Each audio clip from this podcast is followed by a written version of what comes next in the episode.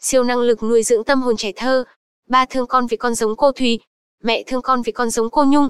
Vâng đây là bài hát mà gạo tối nào cũng ngâm nga hát trước khi ngủ đấy ạ. Phải được các cô yêu mến đến thế nào mà hát nhạc chế theo tên các cô luôn ạ. Thời gian trôi qua thật nhanh.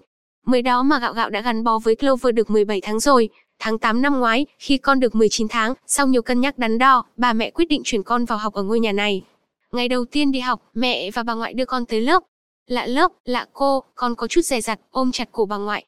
Thế rồi cô Phương tới, không biết cô nhỏ to vào tay cô bé 19 tháng tuổi của ba mẹ điều gì mà con quay ra ôm lấy cô và ngoan ngoãn theo cô vào lớp luôn. Các cô có những siêu năng lực quá hay luôn ạ. Chiều tới đón thấy con vui vẻ ngồi trong lòng cô, mẹ thấy yên lòng lắm.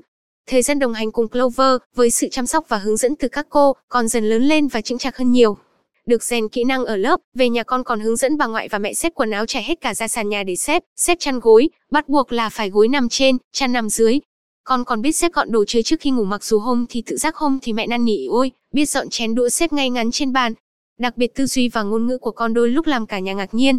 Về nhà con hay kể mẹ nghe những hoạt động ở trường như đạp xe, làm sản phẩm, Đặc biệt sau những buổi đi ao chip về, con tỏ ra đầy hào hứng như sau buổi đi thăm các chú công an phòng cháy chữa cháy, con chuyển qua đặc biệt quan tâm các thể loại bình phòng cháy chữa cháy. Chỉ còn vài ngày nữa là con tròn 3 tuổi rồi.